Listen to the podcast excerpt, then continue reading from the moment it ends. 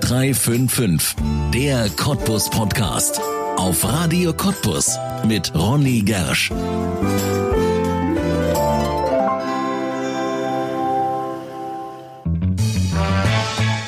Ein Restaurant zu eröffnen, davon träumen viele. Gastgeber sein, Menschen eine schöne Zeit schenken. Für gewöhnlich eröffnen solche Gastgeber zunächst ein Restaurant. Doch was sind das für Menschen, die gleich drei Lokale auf einen Schlag eröffnen? Die mit einer der kreativsten Küchen der Stadt, einer geheimnisvollen Bar und einer Zigarrenlounge wie zu Al Capones Zeiten sogar eine kulinarische Geschichte erzählen. Drei Freunde haben sich das in Cottbus getraut. Zwei davon sind heute bei mir, Jeff Felix da Silva und Steven Merker, die Gründer des Restaurants Bellessa, der Bar El Chico und der Lounge Locos. Eröffnet alle an einem einzigen Tag. Herzlich willkommen in 0355, der Cottbus Podcast. Jeff und Steven, herzlich willkommen in 0355. Ihr beide seit seit äh, August letzten Jahres genau in der Friedrich-Ebert-Straße mit gleich drei Läden. Das hört man selten, dass wenn jemand neu eröffnet, neue Gastronomie eröffnet in der Stadt, gleich drei Lokalitäten eröffnet. Erzählt doch kurz mal, was ist da entstanden? Also erstmal schön, dass wir äh, dabei sein dürfen bei dem Ganzen. Ähm, ja, angefangen hat, äh, dass wir schon ewig Gastronomie äh, machen und ähm, einfach auch gesagt haben, wenn äh, wir verrückt sind, äh, dann machen wir es gleich richtig und haben uns entschlossen, wenn dann bauen wir dann ein ganz großes Konzept drumherum. Ähm, genau. Ja, und so hat das Ganze angefangen. Wir haben gesagt, okay, wir brauchen dafür ein starkes Team und ähm, haben in dem Fall äh, mit Leon ähm, jemand zusammen, der die Buchhaltung macht. Steve, Stevens eher derjenige, der für die Bar verantwortlich ist und für die gesamte Getränkewirtschaft, Karten und so weiter.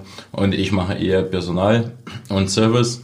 Und ähm, so haben wir gesehen, dass wir auch die Möglichkeit haben, auch was Großes aufzubauen. Und ähm, so kommen wir der Friedrich-Ebert-Straße, dass als Steven dann zurück aus Australien kam und wir nach einem Objekt gesucht haben, wo wir es ähm, auch so machen können, auch in der Größe machen können, ähm, dass Steven dann im, im Hof stand und gesagt haben, das ist perfekt, das ist das, was wir ähm, brauchen. Ähm, da bin ich ehrlich, da war ich äh, eigentlich, bin ich der Verrückte, aber da war ich äh, von der Idee am Anfang noch nicht ganz so überzeugt.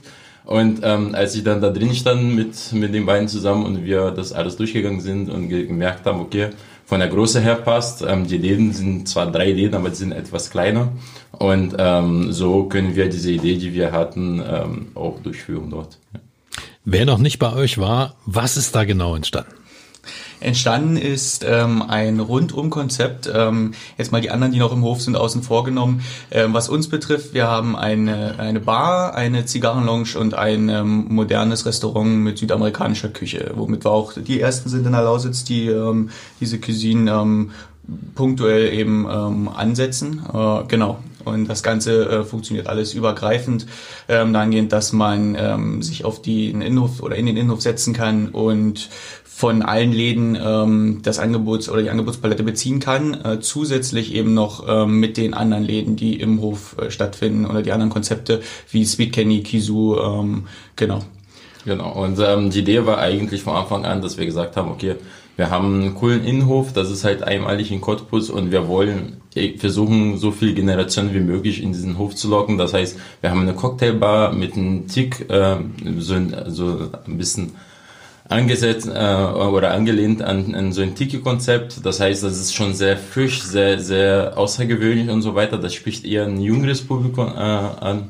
Und ähm, da haben wir viel ähm, auch zum Teil mit Studenten zu tun. Wir haben eine Zigarrenlounge, wo eher ein älteres Publikum, ähm, was wir nicht gedacht haben, auch viele Frauen. Also wir haben wirklich zu 50 Prozent auch Frauen äh, bei uns als Gast. Ähm, mit Zigarre?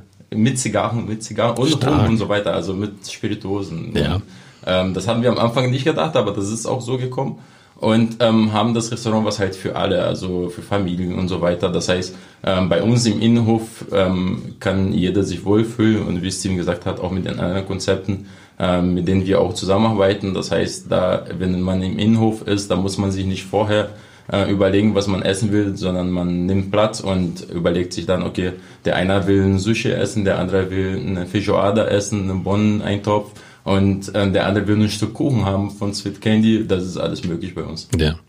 Ihr habt es jetzt tatsächlich geschafft, dass es ausgesprochen selten, dass jemand für seinen Laden spricht und es nicht gleich mit dem Namen beginnt. Wir haben die Namen noch gar nicht erwähnt. Also das Restaurant heißt Bellessa. Bellessa, genau. Ja, genau. die Ähm, anderen beiden? Dann haben wir noch äh, die Cocktailbar, das El Chico und äh, die Zigarrenlounge, das Locos, was ähm, basierend äh, auf äh, unseren Wurzeln ist, also von Jeff und mir. Ähm, Jeff ist ja bekanntlich aus äh, Rio und ähm, ich bin, oder meine Wurzeln liegen äh, in Argentinien. Meine Oma äh, ist in Argentinien äh, geboren und äh, aufgewachsen, ist dann wieder nach Deutschland gekommen. Und ähm, als wir äh, in unserer ersten Gastronomie in Cottbus äh, zusammengearbeitet haben, äh, ist uns so ein bisschen aufgefallen, dass wir da auch eine kleine Parallele in unseren Geschichten haben. Und zwar ähm, betrifft das äh, eine Hafenstadt in Südbrasilien. Äh, Meine Familie war sehr im Nordargentinien angesiedelt und Jeff eben ähm, in, in Rio, aber auch viel unterwegs beruflich äh, in Südbrasilien. Und, also nicht, ähm, sondern mein Opa. Dein, dein Opa, genau, genau, dein Opa. Ähm, und äh, dementsprechend äh, könnte es sein, dass in dieser Hafenstadt, äh, wo beide Familien mal früher gearbeitet haben, ähm, es da eben sein könnte, dass die sich mal über den Weg gelaufen sind oder zusammen vielleicht sogar Geschäfte gemacht haben in irgendeiner Art und Weise. Genau, daraufhin ähm, haben wir gesagt, cool, wir müssen einfach mal die Geschichte irgendwie ein bisschen erzählen und äh, haben dann diese drei Läden als Konzept eben darum gesponnen quasi oder aufgebaut. Ähm, los geht's eben, wie Jeff schon gesagt hat, in, äh, mit einer Tiki-Styled Bar, was in der Prohibitionszeit in äh, Amerika groß geworden ist, also 20er Jahre. Deswegen haben wir auch so ein paar Gimmicks eingebaut. Äh, die Toiletten sind hinter einer Schiebetür versteckt. Ähm, ich kann oder wir können das komplette Rückbuffet drehen, verstecken eben und so ein bisschen den Alkohol wie früher äh, unter der Ladentheke quasi ausschenken. äh, dann geht's weiter in die 50er Jahre in der Zigarrenlounge, ähm, Premium-Spirituosen, Exportbiere und ähm, ein wirklich sehr exklusives Zigarrenangebot, was wir da haben. Ähm, von der Inneneinrichtung her kann man sich vorstellen, wer noch nicht da war, wie äh, ein Büro von einem Gangsterboss. So, es, so, so, haben wir es- so, so haben wir uns das mal als äh, Idee vorgestellt gehabt, so haben wir es dann auch umgesetzt. Also ein Gangsterboss-Büro.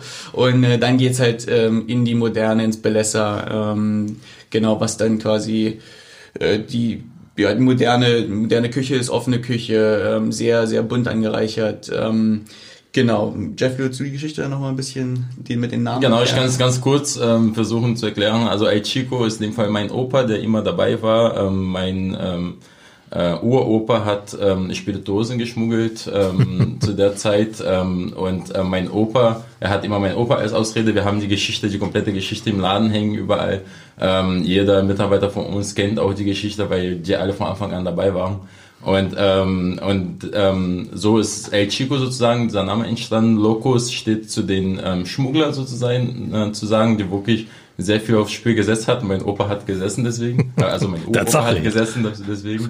Und ähm, wir haben auch ein Foto ähm, ähm, im Laden stehen. ähm, Im Gefängnis? Von der Zeit, also nicht Nein. im Gefängnis, sondern die gemacht wurde, als sie ins Gefängnis Ah, kam. okay. Und, ähm, und, ähm, und Beleza ist die Schönheit. Wir haben es ein bisschen anders geschrieben, ähm, aber es ist Beleza in dem Fall und das ist die Schönheit. Das ist dann in dem Fall die Oma ähm, von Steven, die ähm, geholfen hat beim Schmuggel. Ähm, die haben ja die Spirituosen, diese Obstkissen gemacht und das ist da, wo die ähm, diese diese Verbindung ähm, zustande kommt, wo es sein kann, dass die sich irgendwann mal getroffen haben, weil die halt in der gleichen Stadt äh, unterwegs waren ähm, zu ähnlichen Zeiten und genau wissen wir es nicht. Zu der Zeit äh, gab es noch keinen Facebook, Instagram und so weiter und ähm, man hat nicht alles dokumentiert ähm, und wie gesagt, es war auch ein Schmuggelgeschäft deswegen war diese diese war natürlich nicht so gut, wenn man alles irgendwo äh, niedergeschrieben hätte. Und ähm, wir haben halt die Geschichten nur so gehört von denen, die noch am Leben sind. Und ähm, das haben wir versucht, äh, alles zusammen zu, zu führen. Und, genau. Wie bist du drauf gestoßen, Steven, dass du aus also argentinische Vorfahren hast, dass das so ausgerechnet zu Südamerika und zu Jeff passt? Tatsächlich ähm, war es ja so, dass meine Oma mir als Kind schon immer, also es war immer schon meine Heldin, ähm, hat mir ganz, ganz viele Geschichten aus Argentinien erzählt, hat eben ähm, so lange dort gelebt, bis sie 14 Jahre alt wurde und dann ist sie mit meiner Uroma quasi wieder, weil sie Landvermacht bekommen haben hier im Spreewald, äh, wieder zurückgeschippert. Ähm, und äh, ich fand die Geschichten immer grandios, habe äh, immer schon ihre ganzen Schubladen gestöbert, wo wirklich äh, alte Relikte noch von ihrer Zeit in Argentinien drin waren, aus Buenos Aires, ähm, ausgepustete Straußeneier und ähm, wirklich äh, ausgestopfte Gürteltiere als Taschen geformt. Und das sind dann schon so Sachen, wo du als Kind ein bisschen hängen bleibst und faszinierter dann doch zuhörst, was die Oma so zu erzählen hat. Und ähm, dann habe ich auch ganz schnell wirklich äh, ihren kompletten ähm, argentinischen Hintergrund hinterfragt und hatte die Geschichten immer im Kopf.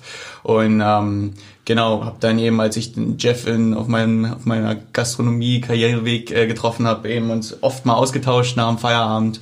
Und ähm, so sind dann viele Sachen zustande gekommen. Genau. Ich dachte immer eigentlich am Anfang hat so, ähm, wie gesagt, ich habe ähm, damals im Moskito gearbeitet, ähm, Steven ist dann später dazugekommen und er hatte immer irgendwas mit Argentinien und ich dachte, er wollte mich immer ärgern, weil ich immer dachte, es kann doch nicht sein, dass irgendjemand aus Silo hier ankommt und mir irgendwas von Argentinien erzählt.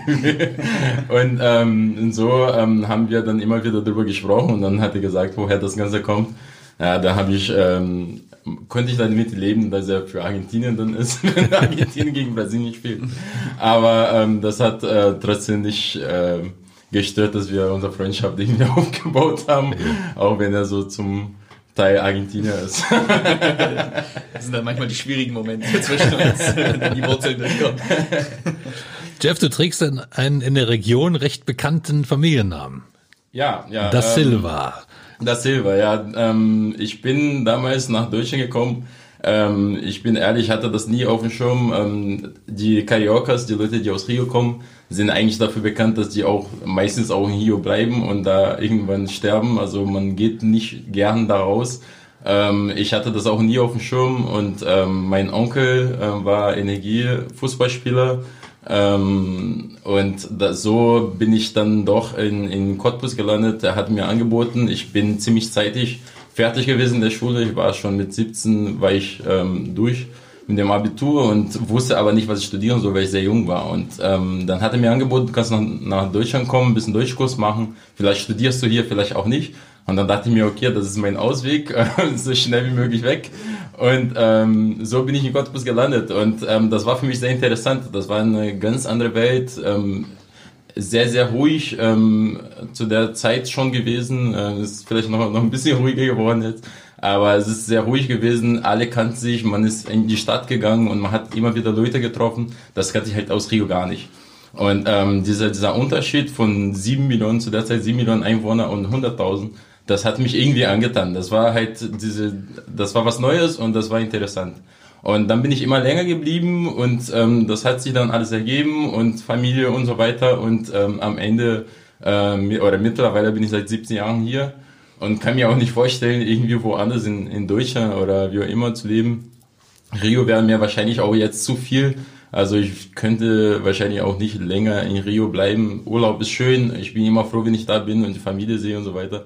Aber ich bin auch froh, wenn ich wieder meine Ruhe habe und zurückkomme und ähm, mich dann wieder zu Hause fühle. Ja. Man muss ja auch dazu sagen, auch dein Onkel Vagel da Silva ist in der Region geblieben. Er wohnt immer Genau, noch genau. Er ist auch geblieben. Er wollte auch, das war auch so ein Ding, er wollte nie hier bleiben. Er hat immer gesagt, wenn ich, äh, wenn meine Karriere zu Ende ist, werde ich dann zurückgehen und so weiter. Hat sich auch ein Leben in Brasilien aufgebaut, weil er mittlerweile schon zurückgefahren ist, ähm, weil er sich dann doch entschieden hat, äh, hatte hier zu bleiben. Also das hat, äh, Cottbus hat äh, eine Magie, äh, die äh, für Brasilianer irgendwie oder bei Brasilianern ganz gut funktioniert. Sehr gut, sehr gut. Jeff, erzähl uns, du hast jetzt gerade schon erzählt über deine Anfänge, aber erzähl uns deine Geschichte. Wie bist du zum Gastronomen geworden? Was war vorher auf dem Weg zum Belesser? Ich bin ehrlich gesagt ähm, eher durch einen Zufall da reingekommen. Ähm, damals, ich habe, wie gesagt, Deutschkurs gemacht und so weiter.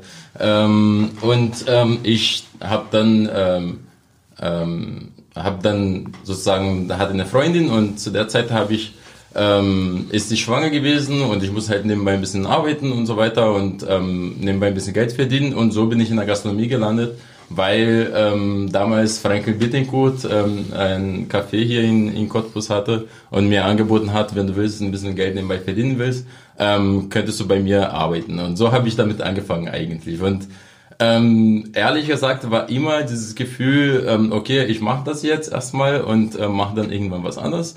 Bin dann ähm, durch mehrere Stationen irgendwann ähm, im Mosquito gelandet, hatte immer mehr Spaß ähm, bei der Arbeit in der Gastronomie und habe mich immer mehr für diese Bargeschichte interessiert. ähm, als Bartender zu arbeiten, hinter der Bar zu stehen und so weiter.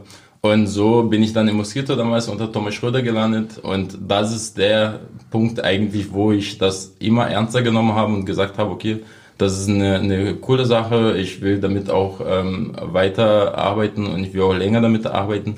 Habe wirklich die Chance genutzt und sehr, sehr viel ähm, von, von Thomas gelernt. Das war eine, eine sehr intensive Zeit, wenn man so sagen äh, kann, aber wo man wirklich so viel in der Zeit, also in, der, so in der kurzer Zeit, sage ich mal so, in Anführungsstrichen kurzer Zeit, so viel lernen konnte. Das war halt für mich mega wichtig, vor allem diese Struktur hinter, hinter, ähm, hinter den Kulissen sozusagen, dass man wirklich ähm, seinen, seinen Job ähm, so gut und so schnell wie möglich erledigt und so weiter. Das war wirklich sehr, sehr wichtig. Und ähm, diese deutsche Mentalität einfach, die ich nicht drin hatte. Ich als Brasilianer, das war alles, ja, komme ich halt dann eine halbe Stunde später oder ähm, Mal gucken, was äh, nächsten Monat so ist. Ähm, das weiß ich halt noch nicht und so weiter. Ähm, das habe ich halt alles eingeprügelt bekommen. Persönlich von Thomas. Und ähm, das ganze Team drumherum war auch sehr professionell und so weiter. Und deswegen war für mich eine sehr, sehr wichtige Zeit. Und ähm, daran denke ich auch gern zurück.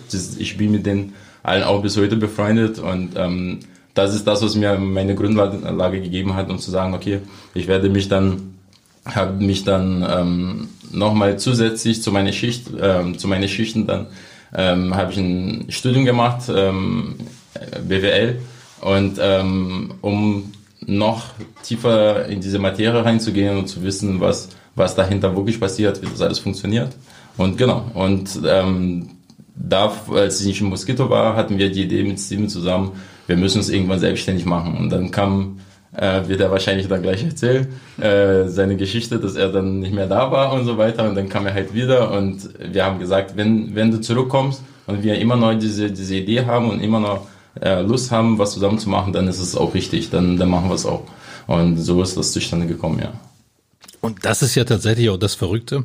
Du bist nach Cottbus gekommen, du bist aus Cottbus weggegangen und jetzt seid ihr wieder beide zusammen. Steven, Du bist ja richtig weit rumgekommen, bis es ja richtig, jetzt in die Ebertstraße gegangen ist. Richtig, richtig. Ähm, genau, also äh, los ging es bei mir ähm, auch äh, in der Gastronomie äh, von Anfang an, äh, da ich, also ich wusste eigentlich schon immer, dass ich in die Gastronomie gehen werde, bin so ein bisschen in die Fußstapfen von meiner Mutti getreten, ähm, habe ähm, nicht wirklich das Ziel gehabt, Abitur jetzt oder irgendwas zu machen nach der nach der 10. Klasse, war ein absolutes Dreierkind und wollte mir auch mal Auto zusammensparen, gleich äh, relativ jung und äh, Führerschein und alles musste auch irgendwie finanziert werden und habe gesagt, okay, erstmal muss eine Ausbildung her und ich mache jetzt erstmal Gastronomie, habe damals dann im Waldhotel Cottbus drei Jahre Jahre lang Restaurantfachmann gelernt und dachte dann irgendwie, ähm, ewig äh, Teller jetzt rumtragen und Hotellerie, das das wird nicht nicht mein nicht mein Ding sein. Und äh, habe dann nach links und rechts geschaut, wo kann ich denn noch hin mit der Gastro, habe dann auch schnell die Bar für mich entdeckt, ähm, bin dann viel äh, rumgereist, auch durch Deutschland, ähm, habe äh, viele Barschulen ähm, äh, gesehen, dort Abschlüsse absolviert, äh, Professional Bartender und ähm, auch Showbarkeeping, also Flaschen werfen und alles drum und dran. Und ähm, habe dann gesagt, okay, ähm, bin wir nach Cottbus und habe da eben das Moskito gefunden, ähm, was ja unter Thomas äh, Schröder noch dann war und ähm, genau habe äh, dann unter Thomas angefangen und dort auch drei Jahre gearbeitet ähm, und nach den drei Jahren habe ich äh, mich so ein bisschen äh, hinterfragt, reflektiert und habe gesagt, okay, eigentlich habe ich das Ganze mal gelernt, um rumzureisen. Früher war immer so mein großer Traum, aufs Schiff zu gehen das war dann mit 21 äh, nicht mehr so wirklich mein Ziel. Und dann habe ich mich anders orientiert und ähm, habe dann gesagt, okay, ich werde jetzt mal meine zehn Klassen Schulenglisch mal äh, wieder auskramen im Kopf, äh, habe mich in den Flieger gesetzt und äh, bin dann als allererstes äh, nach Australien. Ähm, genau, habe ein ganz normales Backpacker-Jahr erstmal gemacht, ähm, damals ja noch das erste Jahr mit Leon äh, in Begleitung, dem dritten im Bunde. Und ähm, bin dann, ja, Jeff hat es schon gesagt, ich, ich glaube, das ist die deutsche Mentalität. Also ich war ähm, tatsächlich immer meine Viertelstunde vor Arbeitsbeginn dort. Äh, die Australier sind da eher ein bisschen lockerer, die kommen und gehen, wann sie möchten, auch wenn sie in einer äh, Schichtleiterposition sind. Und ich habe dann relativ schnell äh, einfach die Verantwortung dort äh, in vielen Läden an mich gerissen und habe äh, immer wirklich gute Jobs gehabt, ähm, habe immer Restaurants, Cafés oder Bars äh, direkt geleitet oder gemanagt und ähm, habe dann eben auch den Aspekt der Personalführung für mich so ein bisschen äh, mehr entdeckt, ähm, was äh, mit der Sprachbarriere anfangs natürlich noch ein ganz anderer Punkt ist und habe äh, dann gesagt, okay, ähm, wir sind ja mal alle, wie gesagt, wir hatten mal mit Jeff den Plan, uns selbstständig zu machen, aber mir hat irgendwie noch was gefehlt. Also ich wollte erstmal noch ein paar Ideen für mich holen. Ich wollte sehen, wie weit komme ich mit dem Job erstmal für mich und ähm, bin dann, äh, ja, und dann ist aus einem Jahr sind dann drei, drei Jahre und ein paar zerquetschte Monate geworden äh, und habe dann wirklich den Pazifik ähm, umreist. Äh, hab, ähm, in Bali war ich lange ansässig. Ähm, ich habe in Fiji gelebt, äh, habe dort dann halt wirklich auf einer Zuckerrohrfarm mitgearbeitet, habe dann mal gesehen, wie werden pure Spiritosen überhaupt verarbeitet, wie macht man das Ganze. Ähm, Klar, nicht in einer großen Distillerie, sondern eher ein bisschen äh, bäuerlicher und ein bisschen Moonshiner-mäßig, äh, wie es äh, auch in Südamerika früher der Fall war eben. Und ähm, bin dann äh, ja ganz zum Schluss noch mal in meinem letzten Jahr rüber nach Neuseeland und habe dort zufällig äh, meinen ersten Job in der größten Rumbar am Pazifik angenommen. Also wir hatten wirklich da über 220 Rumsorten und mein Barchef hat mir das Wissen nur noch eingeprügelt jeden Tag.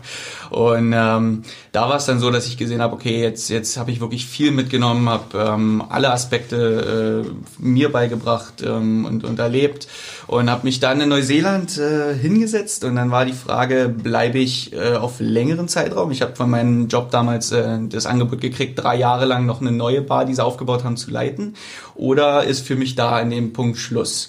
Und ähm, dann war es so, dass ich Jeff einfach mal angerufen habe äh, und wir waren ja ständig im Kontakt, aber da hatte ich dann wirklich mal äh, bei einem Rum und einem Lagerfeuer die ernste Frage, wie sieht's aus?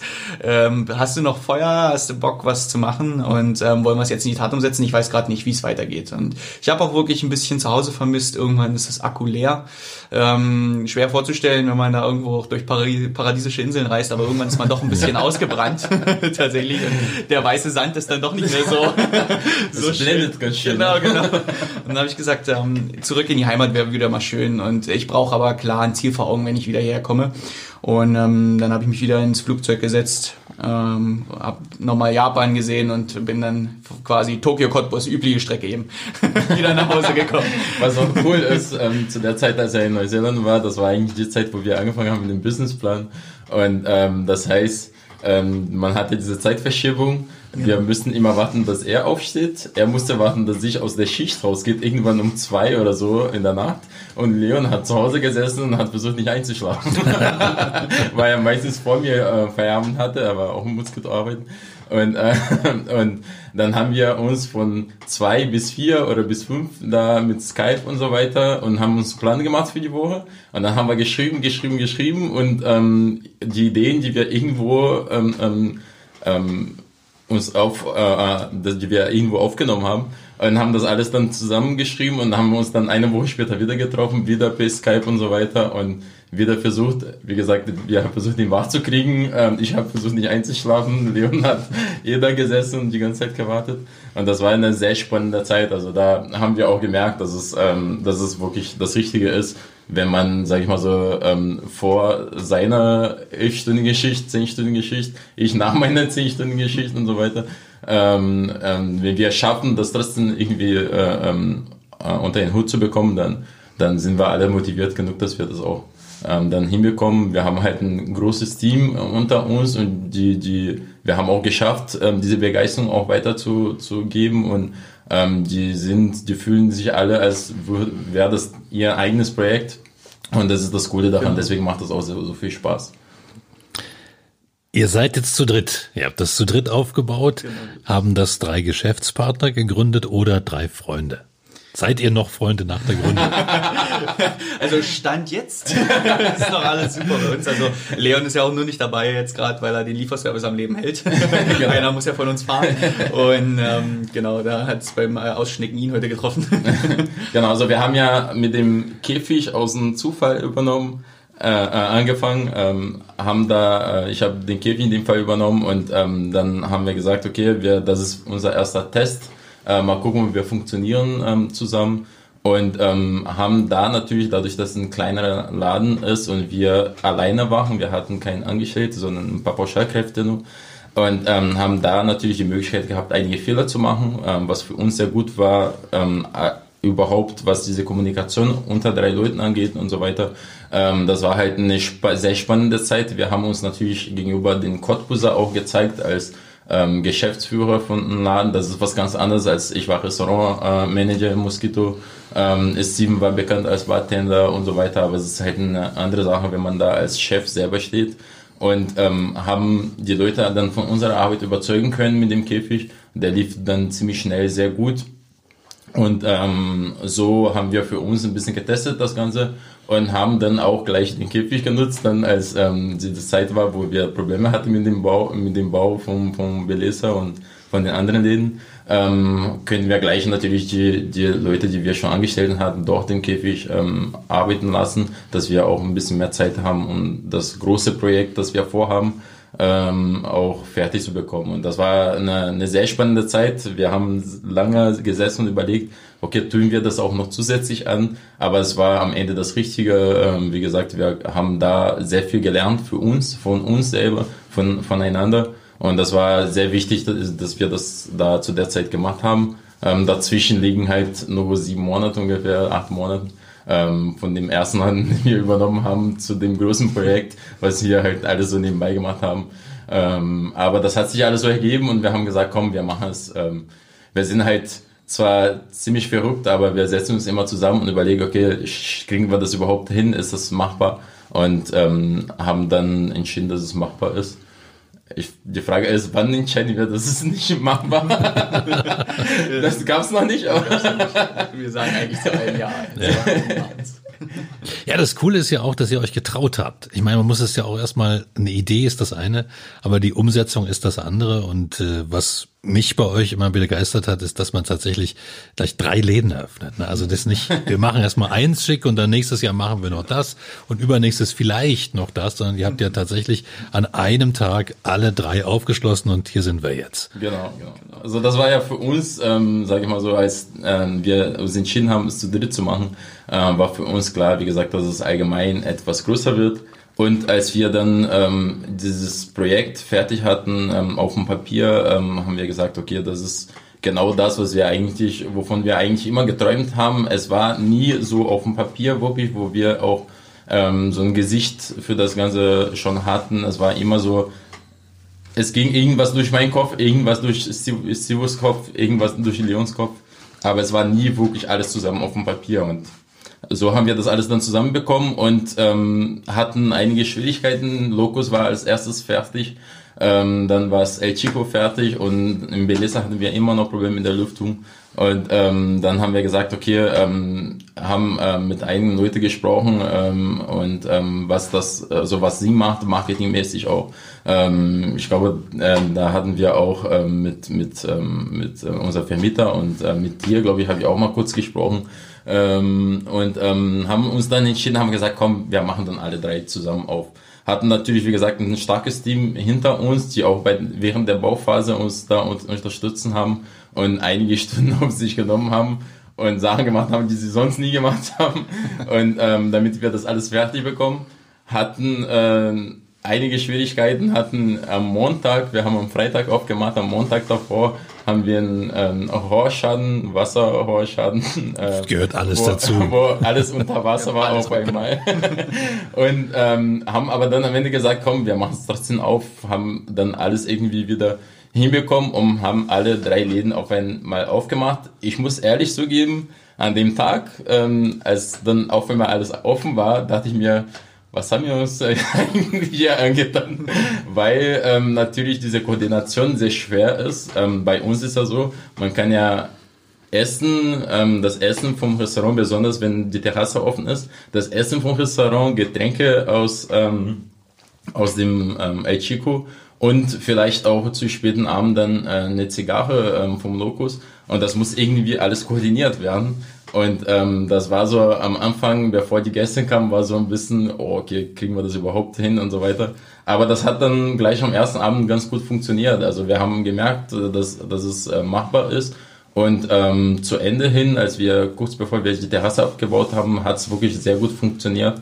Äh, wir haben angefangen mit sehr viel Personal einfach, um das hinbekommen zu können und könnten auch dann zu Ende hin auch das ein bisschen besser, ähm, wirtschaftlicher einfach allgemein äh, ähm, aufbauen. Und das war wirklich, ähm, hat einfach Spaß gemacht. Und es fanden alle Gäste fanden halt cool, dass sie halt so frei waren in dem Innenhof.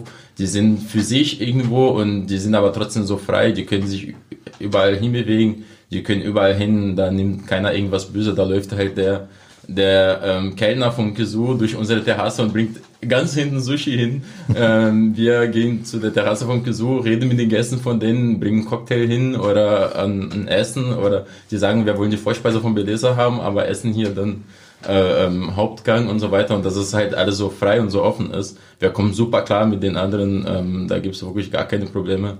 Und ähm, das ist eine, es macht einfach Spaß und ähm, deswegen war es äh, für uns auch immer einfacher, ähm, dieses Projekt da ähm, durchzusetzen, weil wir dann gemerkt haben, dass ähm, die, also alle verstehen, wo, worum es geht. Diese Zusammenarbeit war für uns unheimlich wichtig und die findet einfach in der Friedrich-Ebert-Straße wirklich am, am besten statt. Ja. Eine Gastronomenfamilie. Ja, das ist wirklich so. Ist Ja. wirklich so. Ja, das ist Sweet Candy. Genau. Die war ja auch schon bei uns in 0355 hier im Podcast. Ja. Ja. Sandy Hansch und dann das Gisu dazu und dann Und ist Kamikaze. Kamikaze. Und Kamikaze, Man ja, kann die ja. ganze Straße eigentlich Ja. in die Hand nehmen. Ähm, Ob es Sebastians ist, mit Basti sind wir super cool. Ähm, das passt immer. Mit Mario von der Trattoria. Genau, du hast noch ähm, Fleischerei Speer, ähm, ganz nettes Pärchen und auch Bäcker Wahn ähm, hat ja immer Lust, was zu machen. Ja. Und äh, genau. Das macht wirklich Spaß. Also ähm, wir haben wirklich, ähm, das war für uns sehr wichtig, als ähm, wir sind halt jung, ähm, ich nicht mehr so, aber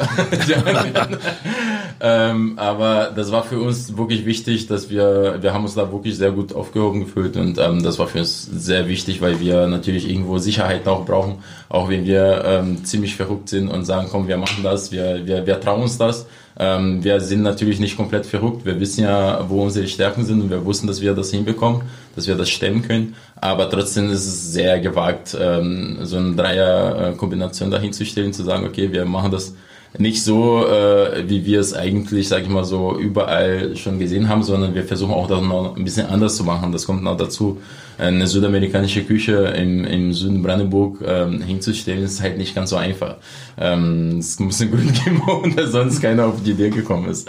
Aber ähm, trotzdem, es wird sehr gut angenommen. Also das ist wirklich, ähm, da hat uns sehr überrascht, dass es so schnell geht ähm, dass das Publikum auch ähm, zum Teil sehr gemischt ist. Wir haben wirklich ähm, ältere Gäste, die zu uns kommen, die wirklich regelmäßig zu uns kommen, wo wir eigentlich immer gedacht haben, okay, südamerikanisch, ähm, beispielsweise ein Rentner mit 78, der wird da keine Verbindung dazu haben. Es hat nicht mal damit zu tun, dass es vielleicht nicht, ihm nicht schmeckt, aber er hat keine Verbindung dazu, dadurch kommt er nicht zu uns. Aber das findet halt nicht statt, sodass ähm, ähm, dass alle wirklich so schnell, so offen dafür sind, dass es äh, eine coole Sache. Ähm, das ist meine, meine Erfahrung in Cottbus, dass alle sehr offen waren, auch zu mir sehr offen waren. Ich bin auch irgendwo was Exotisches.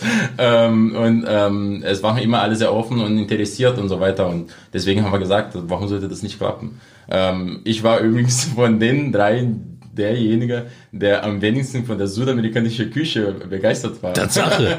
Warum Tatsache, das? ja. Ähm, Steven war der Erste, der gesagt hat, wir machen Südamerika. Und ich gucke ihn an und sage mir, du bist völlig verrückt.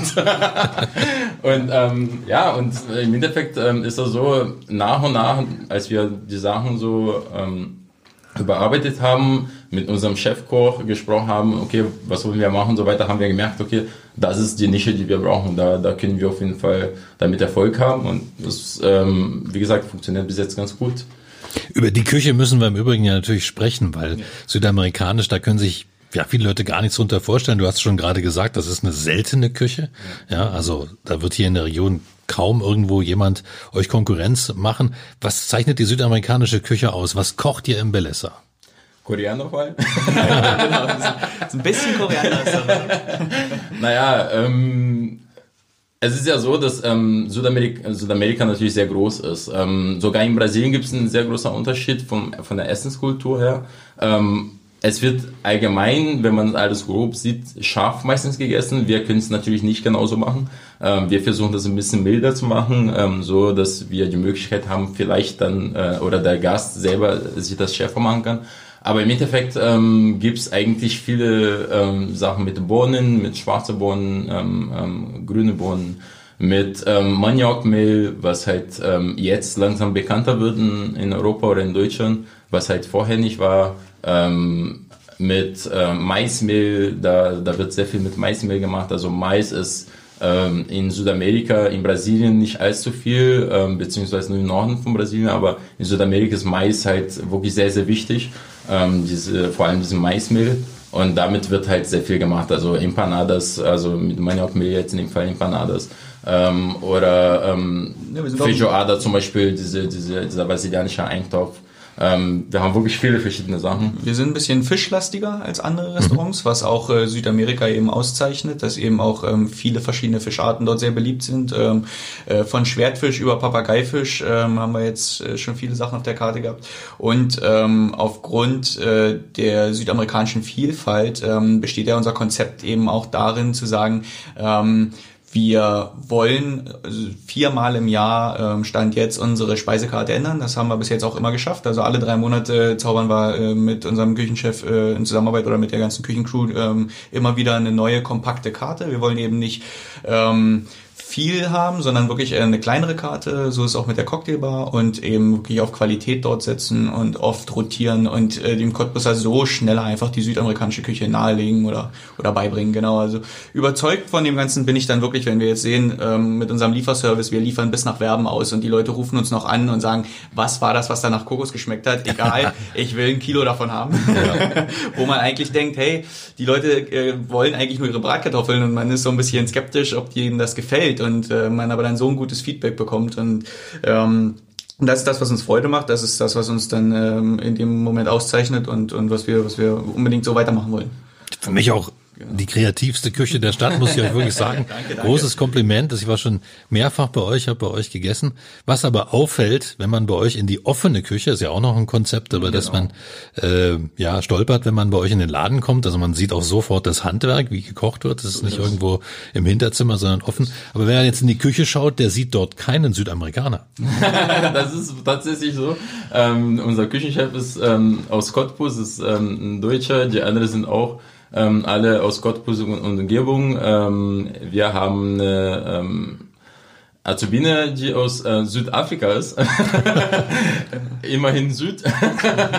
Aber ähm, ansonsten haben wir wirklich tatsächlich keinen äh, Südamerikaner. Außer, ähm, oder beziehungsweise jetzt haben wir einen, also von Anfang an hatten wir keinen, jetzt haben wir einen, der dazukommt, der Angelo. Aber ansonsten haben wir keinen. Wir haben aber ähm, mich natürlich als Südamerikaner, als äh, als ähm, Betreiber. Und wir haben auch ähm, viele Südamerikaner, die ähm, im Service arbeiten. Das heißt, da findet auch irgendwo eine Verbindung statt und immer wieder, wenn wir was Neues machen wollen, ähm, sprechen wir mit denen zusammen und dann gehen die auch zum Teil in die Küche und machen das mit, mit dem ähm, Chefkoch zusammen. Er hat selber sehr viele Ideen, der ist sehr viel rumgekommen.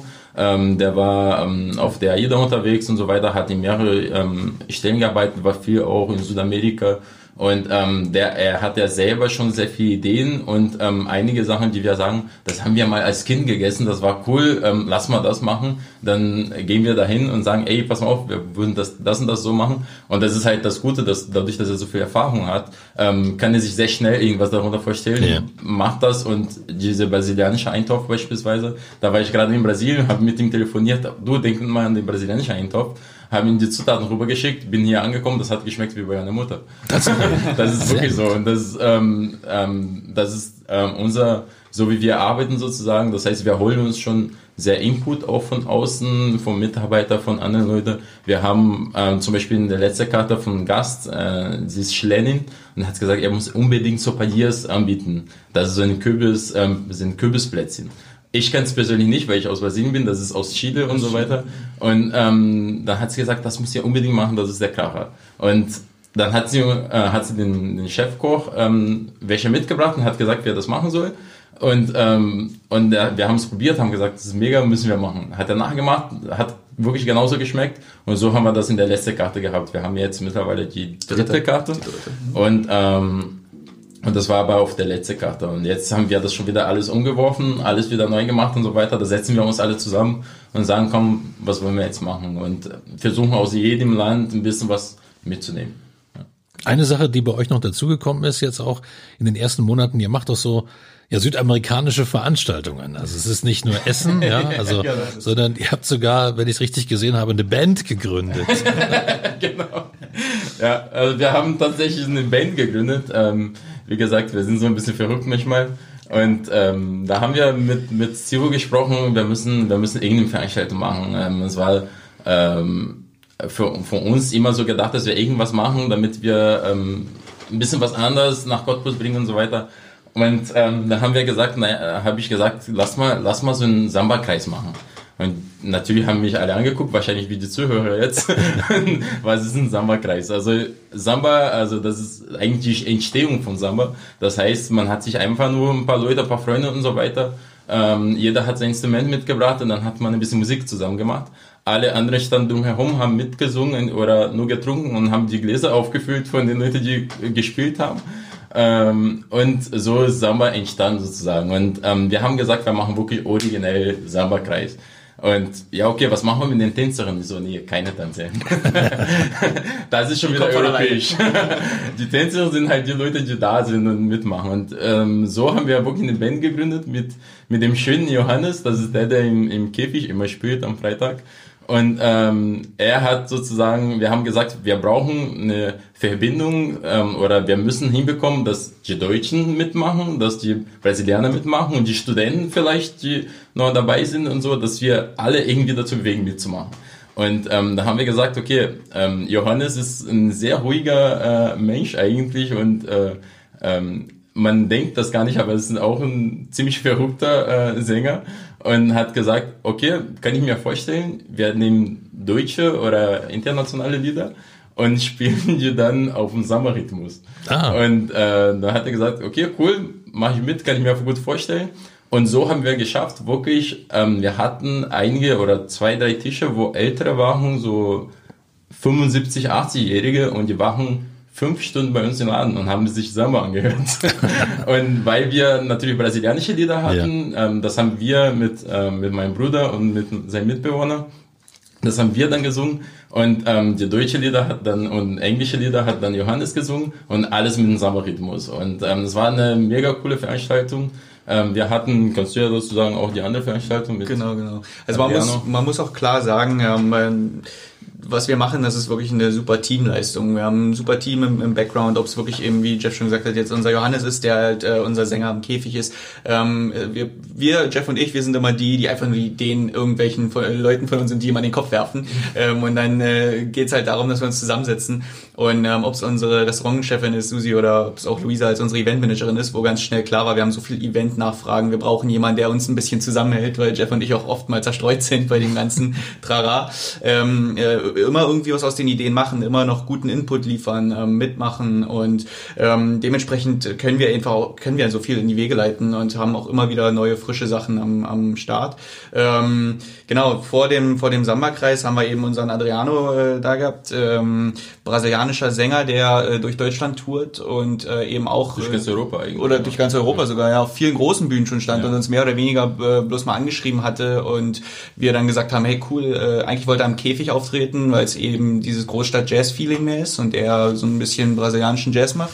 Ähm, wir aber dann gesagt haben, hey, eigentlich ist das unser erstes cooles Live-Konzert, was wir, was wir in Bellessa umsetzen können. Und ähm, haben dann eben noch das Konzept dahinter gestellt, dass wir gesagt haben, wir wollen die Küche wieder in den Vordergrund rücken und machen eben ein Viergang-Menü zu diesem Konzert mit Live-Cooking, ähm, was wir wirklich super vor durchgeschoben haben. Ähm, und dann entstehen halt so viele schöne Nebenfaktoren, wie zum Beispiel Adriano hatte eine Dame, die bei uns äh, schon ein Ticket gebucht hatte, äh, angeschrieben aus dem Staatstheater, ähm, die dann mit ihm äh, oder er wollte anfragen, ob sie Lust hätte, mit ihm an dem Abend zu performen. Und sie meinte, ah, lustig, ich habe sowieso schon ein Ticket, dann lass uns das gleich mal umsetzen.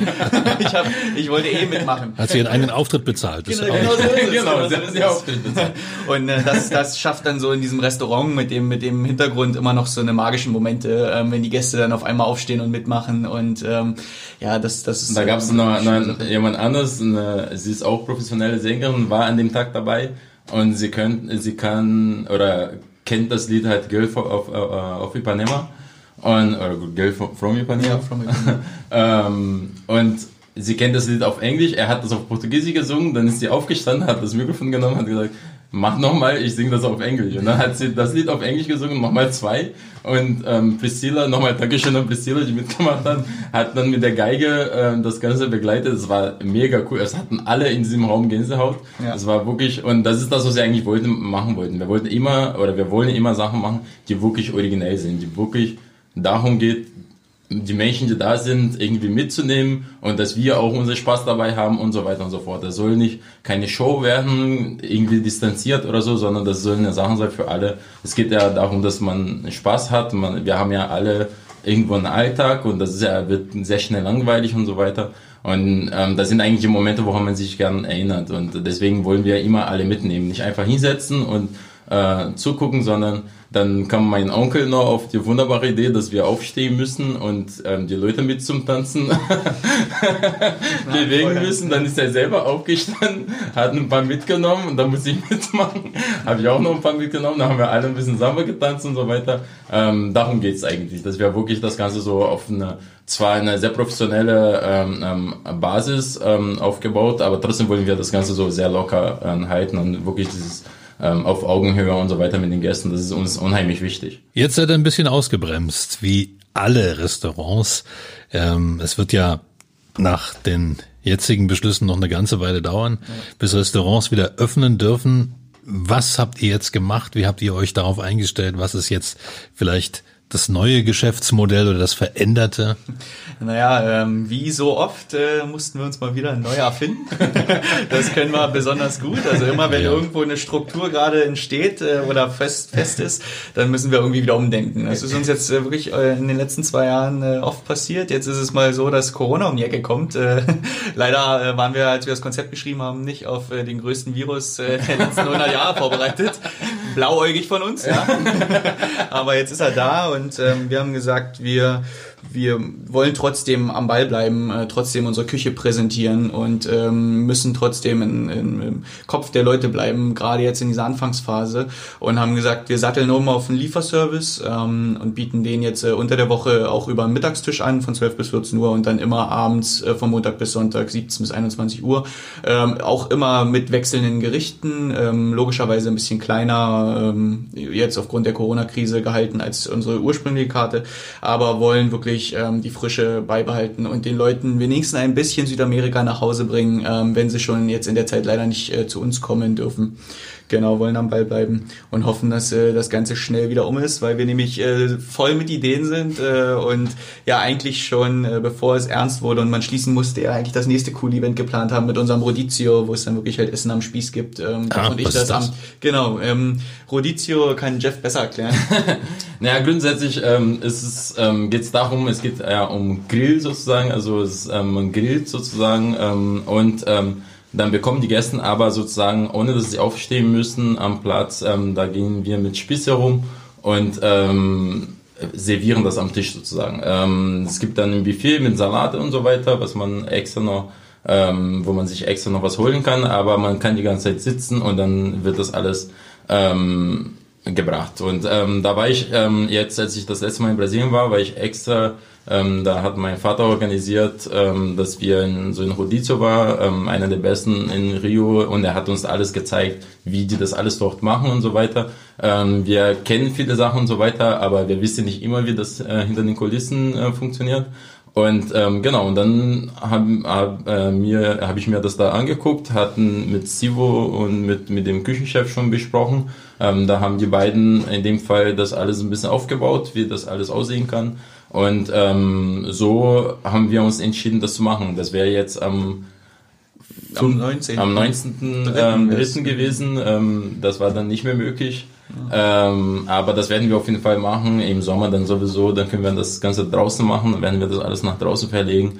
Und ähm, das wird dann trotzdem äh, eine coole Sache sein. Aber das ist einer der Ideen, die wir haben, ähm, von den Sachen, die wir haben, die wir gerne machen wollen würden, die nach, sowas nach Cottbus bringen, ähm, was man halt hier noch nicht hat oder noch nicht macht. Ähm, wir finden nicht immer das Rad neu, aber wir wollen halt sehr viel nach Cottbus bringen, dass, dass halt man auch hier alles bekommt, was man vielleicht in Großstädten bekommt und dass man äh, nicht unbedingt hier, hier weg muss. Cottbus ist allgemein äh, lebenswerte Stadt und ähm, warum sollte man das nicht auch hier bekommen? Das ist interessant, dass du das, dass du das so siehst mit Cottbus lebenswerte Stadt. Du bist von ganz weit weg hierher gezogen. Steven ist zurückgekommen. Ja. Wie groß ist dein Heimweh, Jeff? Naja, es ist ja so, dass man natürlich ähm, nach 17 Jahren ähm, dieses ähm, Heimweh äh, vielleicht sogar umlegt und dann andersrum hat. Das heißt, wenn ich aus Cottbus weg bin, habe ich mehr Heimweh, als Tatsache, wenn ich ja. aus Brasilien weg bin. Ich habe mich daran gewöhnt, also die, die, ja. ähm, die, die, meine Familie und meine Freunde zu vermissen, äh, die Stadt zu vermissen, daran habe ich mich gewöhnt. Das ist für mich irgendwie Alltag. Ähm, aber ich lebe hier, ich habe meinen Alltag hier und so weiter und so fort. Natürlich ist irgendwo äh, meine Heimat Brasilien, das bleibt auch. Ich bin ja immer noch Brasilianer, ich habe ähm, ähm, immer noch einen brasilianischen Pass.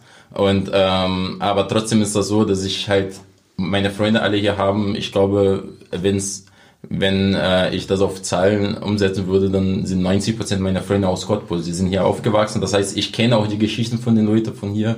Ich weiß, wie sie aufgewachsen sind. Ich kenne die Geschichten von der Stadt und so weiter. Ähm, ich weiß, wie das alles aufgebaut wurde. Und das ist für mich dann, ich fühle mich halt hier zu Hause.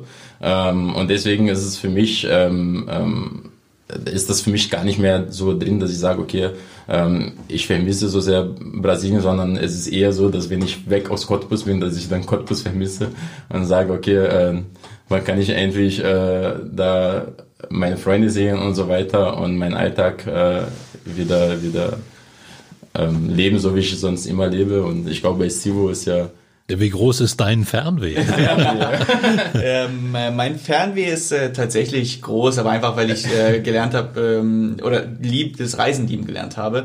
Ähm, nichtsdestotrotz, äh, aufgrund der Aufgabe, die wir uns ja hier gegeben haben, ähm, bin ich auch froh hier zu sein. Ähm, hatte auch wirklich riesengroßes Heimweh nach den drei Jahren und aus dem Grund bin ich eben wiedergekommen. Ja, aber ich glaube, jeder hat ein bisschen immer so dieses Reisefernweh. Ähm, so lange wegzubleiben, das würde ich, glaube ich, nicht mehr machen. Also nochmal drei Jahre irgendwo weg äh, geht jetzt sowieso nicht, aber würde ich auch nicht mehr, würde ich auch nicht mehr planen. Ähm, genau, es hat, es hat gereicht. Ich habe was anderes gesehen und ähm, fühle mich jetzt aber hier wieder angekommen und wohl musste er den Cottbus. Es hat eine Weile gedauert. Es, es, hat eine Weile gedauert. Es hat eine Weile gedauert. Kann ich nachvollziehen. War der Cottbusser musste erstmal wieder mich ja, kennenlernen. Ich genau. bin Cottbusser, ich komme wieder ich äh, mit, mit, langen Haaren. Das ja. war ganz furchtbar für den Cottbusser erstmal. für viele Freunde auch von mir. Ähm, äh, bin aber ja am Ball geblieben, habe mir nicht die Haare abgeschnitten, ähm, habe den Surferlook beibehalten und ähm, alle akzeptieren es jetzt zum Glück. genau. Ja, am Anfang es schwierig. Also ich habe mich sogar mit, äh, mit Leon einen Tag zusammen hingesetzt und gesagt, wir brauchen einen Plan, damit Steven nicht wieder abhaut. ja, ja.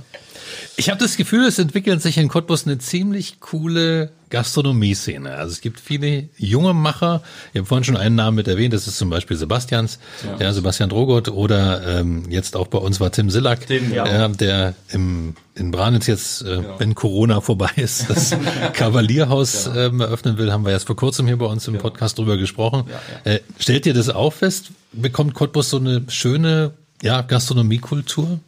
Also als wir angefangen haben, das Ganze zu planen, ähm, ist das genau das, was uns, uns gefehlt hat. Ähm, da gab es zu der Zeit Sebastians, das war eigentlich das einzige Beispiel, das wir hatten.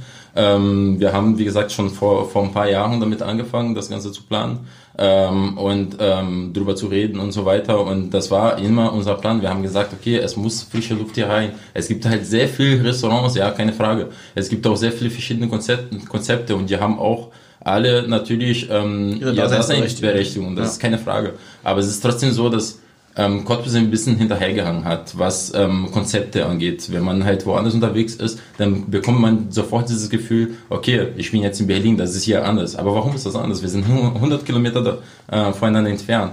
Äh, warum kann äh, das hier in Cottbus auch nicht ankommen? Und ähm, da haben wir aber gemerkt, bevor wir ähm, aufgemacht haben, dass wirklich einige dann Konzepte dann kamen, ähm, die oder Ideen allgemein kamen. In dem Fall Team ist ja noch nicht so weit, dann darf er ja noch nicht aufmachen.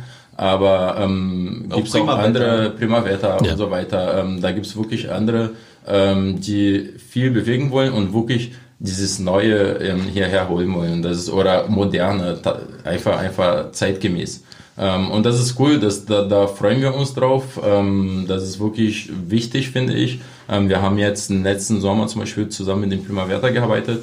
Ähm, und weil die gesagt haben, okay, wir wollen zwar unser Primavera haben und wir wollen es so haben, wie es, wie es ist, wir wollen trotzdem den Leuten irgendwas anbieten, was halt wirklich cool ist, was halt äh, zeitgemäß ist und so weiter. Ähm, ein paar äh, Longdings und Cocktails, die halt wirklich, wo die Leute es nicht vermissen, irgendwo, dass die nicht von hier losgehen und genau so einen Laden in Berlin äh, äh, besuchen, sondern dass sie sagen, ich habe das hier um die Ecke, warum soll ich nicht hingehen?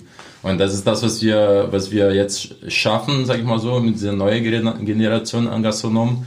Ähm, und ähm, diese, diese Zusammenarbeit ist irgendwie viel, viel einfacher gefühl, äh, gefühlt. Ähm, dieser Netzwerk ist, äh, wird immer stärker von den Gastronomen. Ähm, es gibt natürlich auch andere, ähm, mit denen man super klarkommt, wie Dirk zum Beispiel von der Escobar, ja. ähm, mit dem wir ähm, von Anfang an irgendwie sehr gut klar, klarkamen. Ähm, der ehemalige Besitzer Thomas von, von, von, von Jimmys und so weiter. Also da gibt's äh, einige Leute auch wirklich, mit denen wir gern und ähm, immer wieder gesprochen haben und mit denen wir gern gearbeitet haben. Ähm, aber es ist trotzdem wichtig für, für es ist egal, ob es Gastronomie ist oder irgendwas anderes, es muss immer irgendwo ein bisschen frischer Wind reinkommen. Das ist ähm, in dem Fall in Cottbus wirklich so, es gibt eine Bewegung einfach, es gibt viele, die ähm, einiges bewegen wollen. Ähm, gibt es einige junge Gastronomen, die neue Sachen machen und das, das, das, kann, das kann Cottbus nur gut tun. Nehmst die Cottbus an? ja, ja, doch, tatsächlich. Ähm, also, was wir jetzt äh, reflektieren können, bevor die Corona-Krise kam, ähm, dass bei uns alles super war. Ähm, die Leute sind gekommen. Für uns ähm, ist es ja auch wichtig, einfach viele andere Zielgruppen, die so ein bisschen ähm, jetzt ausgeblieben sind, was wir fanden in Cottbus, ähm, wieder akquirieren, wie zum Beispiel unsere Studenten. Ja, sind eine absolute Studentenstadt. Aber ähm, wir haben das Gefühl, äh, dass die Studenten ähm, bis zum Wochenende warten, um dann wirklich in die Großstädte zu fahren, aufgrund äh, billiger Tickets ähm, und da dann eben quasi äh, ihren, ihren, ihren, ja, ihr, ihr Luxus oder ihre, ihre Freizeit zu äh, verleben. Und ähm, warum? Wenn man ähm, wirklich eigentlich äh, in der eigenen Stadt genug Alternativen schafft und ähm, einfach hat. Und das sind so Sachen, die wir, wo wir am Ball bleiben müssen und wir auch uns sicher sind, dass wir da dann einfach wieder noch bessere Ziel oder andere Zielgruppen äh, mit ähm, reinholen können ins Boot, äh, akquirieren können wieder. Genau, die Leute wieder bei Laune halten quasi. Was kommt für euch nach Corona? Wird es doch noch ein gutes Jahr oder ist das verschenkt ja, schon? Es wird spannend. Es wird, es wird spannend. Äh, wir, wir, die EM findet leider ja nicht statt. Äh, darauf haben wir darauf ja. viel gebaut. Die EM bringt immer auch in ja. der Gastronomie viel ähm, Leute raus und, und viel Stimmung mit sich, die halt wirklich wichtig ist. Äh, das müssen wir jetzt um, um ein Jahr nochmal verlegen. Ähm, nichtsdestotrotz ähm, hoffen wir, dass ähm, alle gesund bleiben, ähm, dass es nicht nochmal ähm, im Winter hin, wie viele ja spekulieren, nochmal einen Rückschlag von dem Ganzen gibt, sondern dass wenn äh, die Lockerung Step für Step endlich durchgesetzt ist und alles wieder, der Alltag wieder seinen, seinen Gang geht, dass wir diesen Virus dann noch bekämpft haben und ähm, alle wirklich Bock haben, ähm, rauszugehen. Und ähm, ich glaube, die Leute werden jetzt einfach anders zu schätzen wissen, ähm, rauszugehen wieder oder, oder sich mit Freunden zu treffen, auch mal unter der Woche, auch mal wieder ähm, die Leute ähm, wieder zurückholen, die ähm, einfach mal auf den Dienstagabend mit den Freunden Bier trinken gehen, ähm, was ja auch äh, lange Zeit jetzt eingeschlafen ist beim Cottbusser, dass die Leute wirklich bis zum Wochenende nur noch gewartet haben. Ich glaube, jetzt werden die Leute wieder dankbar sein, wenn sie auch mal auf dem Montagabend einfach ja. mit den Jungs äh, oder auch mit den Mädels mal rausgehen können und, und Spaß haben können. Und ähm, ich glaube, das wird dann wieder unsere Stärke hinten raus. Es könnte so ein südamerikanischer Flair hier entstehen, dass man sagt, okay, wir genau. gehen jeden Tag raus. es wird vielleicht ein bisschen dauern, wie Steven gesagt hat. Wir, wir machen ja eine halbe Jahresplanung, das heißt, wir hatten ja unsere Veranstaltung alle geplant bis ähm, August. Ende August und ähm, hatten natürlich um diesen, diese EM drumherum gebaut, die nicht mehr stattfindet und ähm, haben ja natürlich auch unsere ersten Veranstaltungen absagen müssen. Aber wir glauben auch, dass es, ähm, dass es nochmal für, für alle ähm, Punkt ist jetzt, wo alle merken, okay, warum machen wir es eigentlich nicht? Also uns geht eigentlich gut und von wegen, ich habe jetzt äh, ähm, das Geld nicht, weil ich habe die Zeit nicht. Das sind eigentlich Ausreden, die man sich selber nimmt, weil es funktioniert in anderen Ländern komischerweise auch. Die und, weniger, ähm, die weniger ja. Geld haben und vielleicht auch weniger Zeit. Also in Rio, wenn man äh, zur Arbeit fährt, dann ist man mindestens ein, eine Stunde, eineinhalb Stunden unterwegs. Und ähm, und dann kommt halt die Arbeitszeit dazu. Also das heißt, ähm, da sind halt sehr viele Ausreden, die wir gerne natürlich haben. Ähm, ich habe mir auch daran gewöhnt, ich habe auch meine. und, ähm, aber ich denke, das werden die Leute wirklich zu schätzen äh, äh, wissen dann, dass die wirklich rausgehen können auf ein, ähm, so ein lauer ähm, äh, Abend, äh, ähm, Sommerabend äh, nochmal aus dem Haus gehen und ähm, sich noch irgendwo hinzusetzen, sich mit Freunden zu treffen. Ähm, ich finde das unheimlich wichtig für eine Stadt, dass die Stadt, dass Bewegung ist, äh, vor allem Abend. Ähm, das ist für die Studenten unheimlich wichtig. Die Uni wird nicht schaffen, Studenten zu halten, wenn hier in der Stadt nichts los ist. Ja. Ist einfach so. Ähm, die Studenten, die wollen natürlich studieren, aber die wollen vor allem leben. Und ähm, ohne Leben, in der Stadt ohne Leben, das ähm, wird schwer haben, äh, Studenten zu halten. Wir sehen uns da auch irgendwo in der Pflicht, ähm, diese Stadt interessant zu, zu halten. Das ist das, was wir eigentlich von Anfang an auch geprägt haben, dass wir ein Mehrwert für die Stadt sein wollen. Nicht, dass wir eine Kneipe aufmachen wollen, wollen und äh, damit Geld finden wollen, sondern ähm, das ist, dieser Werk an sich ist für uns sehr wichtig, dass wir sagen, okay, wir wollen die Stadt eigentlich interessanter machen. Natürlich machen wir es nicht zusammen, äh, alle, äh, alleine, das müssen wir mit den anderen zusammen machen. Deswegen ähm, erwähnen wir das immer wieder mit der Friedrich-Ebert-Straße, mit dem Hof, äh, mit den anderen Gastronomen, auch die nicht da direkt äh, sind, ähm, weil das wirklich unheimlich wichtig ist. Und ähm, warum sollte man nicht zusammenarbeiten? Also das ist im Endeffekt alle sind alle in der gleichen Branche und ähm, haben alle die gleichen Probleme. Ähm, da ist viel einfacher, wenn man zusammenarbeitet. Ja, miteinander ist man stärker. Genau, deswegen dafür stehen wir eben auch mit dem Netzwerken. Genau. Und dafür seid ihr ja auch ein hervorragender Baustein in dieser Stadt. Das seid ihr euch, das habt, seid, das ist euch schon gelungen. Ja, das habt ihr wirklich schon geschafft. Und mit der Europameisterschaft müsst ihr nicht so traurig sein. Brasilien, Argentinien sind da gar nicht dabei. das ja, das stimmt, das stimmt. Ja, deswegen ist es immer leicht, weil dann können wir mit äh, rein Gewissens für, für Deutschland äh, schon mitschreien. ja, das ist wirklich so. Bei mir ist zum Beispiel so, bei, bei der WM bin ich dann nicht ansprechbar, aber da bin ich halt Brasilien durch und durch. Ähm, aber bei der EM bin ich halt zu 100% Deutschland. Das ist immer der Moment, wo ich äh, immer so mitfiebern kann und mitfeiern kann. Ähm, bei der WM, solange die sich nicht treffen, ähm, ja, wir haben da so eine, so eine Geschichte, das wissen alle. Aber ansonsten ähm, ähm, ist wirklich, EM macht uns genauso Spaß im Endeffekt, äh, weil halt viele unterwegs ist. Es geht eigentlich mehr um diese Stimmung, das, äh, ja, was eigentlich immer da sein sollte, dieses Feeling, dass man sagt, okay, rausgehen, äh, sich mit Freunden treffen und so weiter. Ähm, und das, das ist, ist bei so einer EM natürlich immer da und das ist natürlich schade. Aber es ist halt so, wie es sein muss. Die, die, ähm, so wie es gehandhabt wird, das Ganze ist so, wie es gehandhabt werden muss. Und ähm, damit müssen wir halt umgehen können. Und ähm, wenn wir es nicht schaffen in Deutschland, wer soll es sonst schaffen? Also das, ähm, da sind wir auch in der Pflicht und müssen, müssen natürlich das Ganze, äh, müssen wir da mitmachen. Ja. Und wir werden das schaffen. Es wird eine gute Zeit nach Corona ja, klar, geben. Da bin ich ganz, ganz sicher. Ich bedanke mich ganz herzlich, dass ihr da wart. Danke, vielen, danke, vielen Dank. Danke toi, toi, toi. Schön, dass wir dabei sein durften. Gerne. Hat Spaß gemacht. Das war 0355, der Cottbus Podcast. Mein Name ist Ronny Gersch und du kannst diesen Podcast abonnieren, um keine Folge zu verpassen. Auf 0355.de findest du alle Links zu iTunes, sämtlichen Android-Apps, zu Spotify und natürlich auch zu Soundcloud. Oder du hörst uns ab jetzt als Radioshow auf Radio Cottbus jeden Sonntag von 10 bis 12 und Achtung neu, jetzt montags von 18 bis 20 Uhr in der Wiederholung. Ich bedanke mich fürs Zuhören. Bis zum nächsten Mal.